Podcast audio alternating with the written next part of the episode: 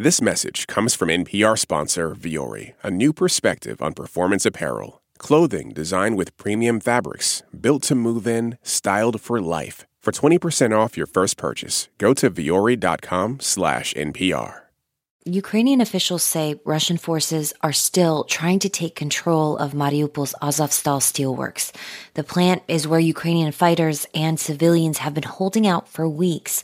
The reports of fierce fighting come as Russia says it will hold to a three day ceasefire of its assault to allow civilians to evacuate. Earlier this week, some were able to escape. The International Committee of the Red Cross is helping organize those evacuations, and Chris Hanger with the ICRC is on the line from Zaporizhia. Good morning.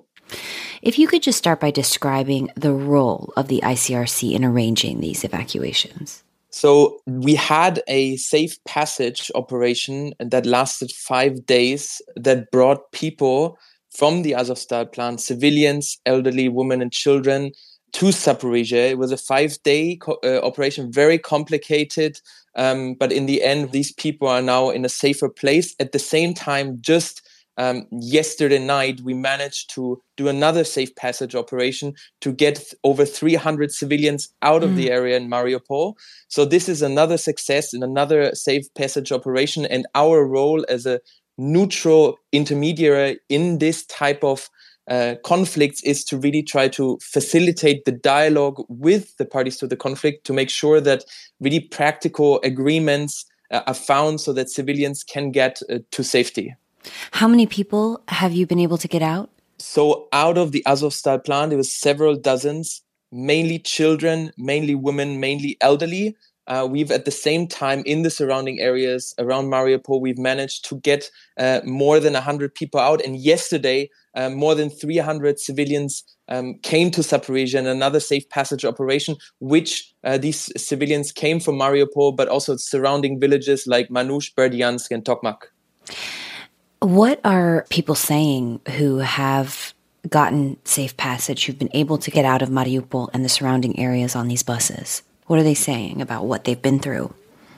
When our team spoke to them, um, I mean, one thing that that struck them is really it's it's the first time um, the the people that we got out of the the Azovstal plant that it's been over two months they've not seen the sky.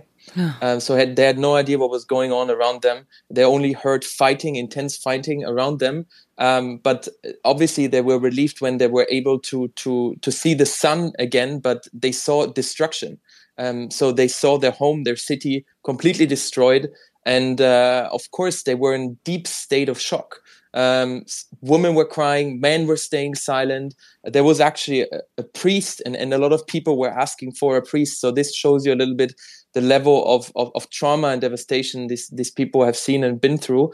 And, and they kept asking us, uh, are we safe? Are we going to be okay? Where are we going? And that shows you really uh, how, how deeply traumatized these people have been after two months in such, such a horrible, dire situation. And now that they're in Zaporizhia, what happens to them next? So of course, there are these immediate needs that people think of, that we see from images, that we hear from people. There were people, for example, that had uh, broken, uh, they had fractures so they needed to have direct medical care. There was a, a pregnant woman. Uh, there were people of course that didn't have access to to to medication. So people with diabetes they needed to be be cared for. Um, at the same time and now people of course need a place to stay. So there are different organizations working on this on the ground in Zaporizhia uh, mm-hmm. uh, helping these people to find shelter. At the same time i think i want to stress that is i think we can't really imagine what these people have been through and and there's obviously a huge need for for psychological support and that's something our teams also work across uh, Ukraine on this because uh, the mental scars of these type of situations will will take years to to to process. Hmm.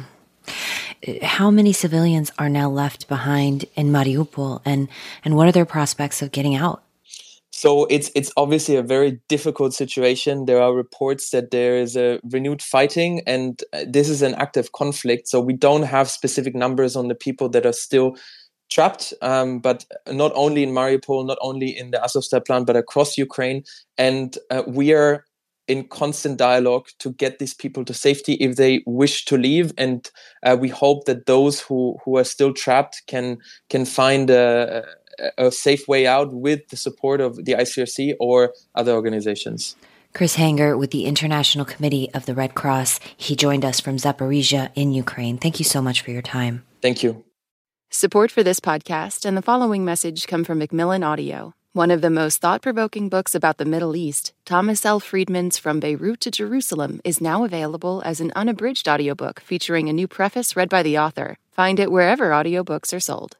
This message comes from NPR sponsor Rosetta Stone, an expert in language learning for 30 years. Right now, NPR listeners can get Rosetta Stone's lifetime membership to 25 different languages for 50% off. Learn more at rosettastone.com/npr. Last year, over 20,000 people joined the Body Electric study to change their sedentary, screen filled lives. And guess what? We saw amazing effects. Now you can try NPR's Body Electric Challenge yourself. Listen to updated and new episodes wherever you get your podcasts.